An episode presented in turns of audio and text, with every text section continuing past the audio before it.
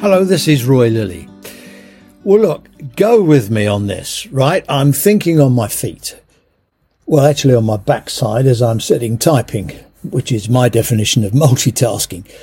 Look, the big brains at the Health Foundation have produced a report on waiting lists, and with respect to their great stature and standing, a citadel where I suspect even the cleaners have a higher IQ than what I do, I'm not sure the report adds anything to the price of chips or, for that matter, understanding waiting times. In terms, the report says if pigs could fly, bacon would be a lot more expensive. Fair enough, it would. The authors created a report using scenarios, hypotheticals, made up numbers, and it's a grim fairy tale. I'm not a fan. Scenarios rely on a linear extrapolation, projecting what's happening now into some time in the into the future. The Health Foundation tried to overcome this weakness by creating three hypotheticals, launching us into the world of an even grimmer what if. The one big what if they miss is the inevitable change of government very likely in the next 300 days.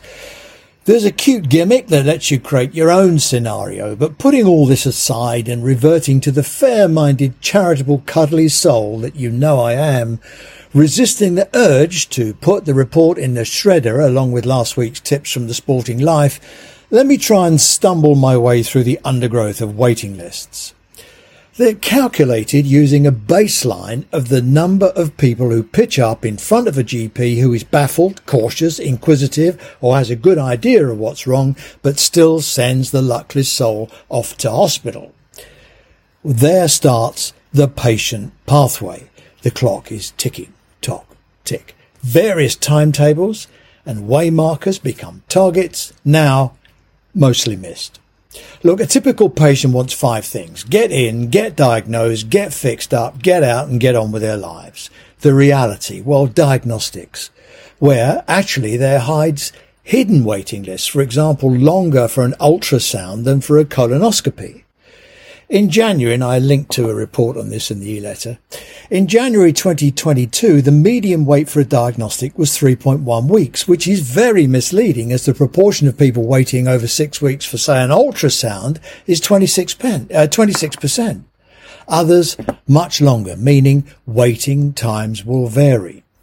Results. Well, labs can be quick, Radiology takes longer as there are 33% vacancies in qualified staff, and I linked to a report about that. to, so we got nobody to read the images and write reports, meaning waiting times will vary. So eventually you see a consultant or healthcare professional. How soon? Well, it depends on what you've got. Orthopedics has the longest wait, cardiothoracic surgery one of the shortest, meaning waiting times will vary. Decision to treat or watch and wait. Well, for routine, non-urgent conditions, 92% of treatment should start within 18 weeks of referral. The reality is around 70% odd, meaning 7 out of 10 patients will be seen on time, meaning waiting times will vary. Actual treatment at last, well, maybe, if there are no strikes. Between March and October, 213,000 fewer patient pathways have been completed. Where and at what stage they've been paused? Dunno. Waiting times will vary. There's another problem. The number of referrals has recently exceeded their pre-pandemic level, growing faster than before the pandemic, meaning the NHS is running up the down escalator. Headlines screaming waiting lists head for 8 million tell us nothing and invite fairy stories from bored data wallers creating fanciful scenarios to look busy. The Health Foundation hit the headlines, but missed the point. Nothing will make sense until we disaggregate the numbers, unbundle all this and try and figure out what it means for your granny. Not everyone waits for the same thing or with the same condition, neither in the same part of the country. And yes, geography plays a big part. And I linked to a very good King's Run Fund report about that this morning. As does the weather. We get exacerbations in hot and cold weather. Some will have a diagnostic and discover they're okay. No further action. 70% are likely to be surprisingly quick and the rest, don't know. If these numbers are to be of any use, we should use them to figure out what's creating the real enemy of quality and queue theory, and that is one word, variability. Variability. What does our old friend Edwards Deming say about it? And I linked to a, an interesting article. That, um, but uh, what does he say? Well, I'll tell you. Quote, uncontrolled variation is the enemy of quality. The use of analytics allows us to control variation.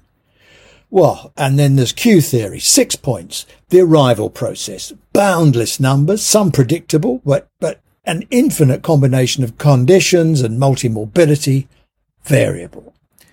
Service capacity, mostly outstripped by demand, variable.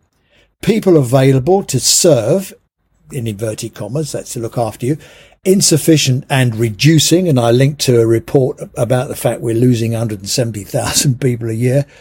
So insufficient people, predictable. Size of the customer population, very variable, but waiting is possible. Few effective policies to reduce causes of demand. Queuing principle, first in, first out. No. Variable. Variable clinical priority means precedent meaning many could be parked and later present unexpectedly as urgent. Departure process, clogged by poor discharge arrangements, variable.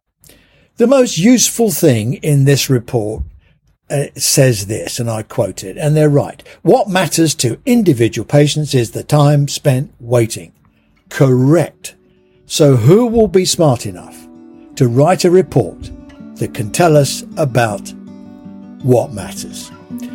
Thanks for listening. This has been Roy Lilly, and I hope we'll speak again soon. bye bye.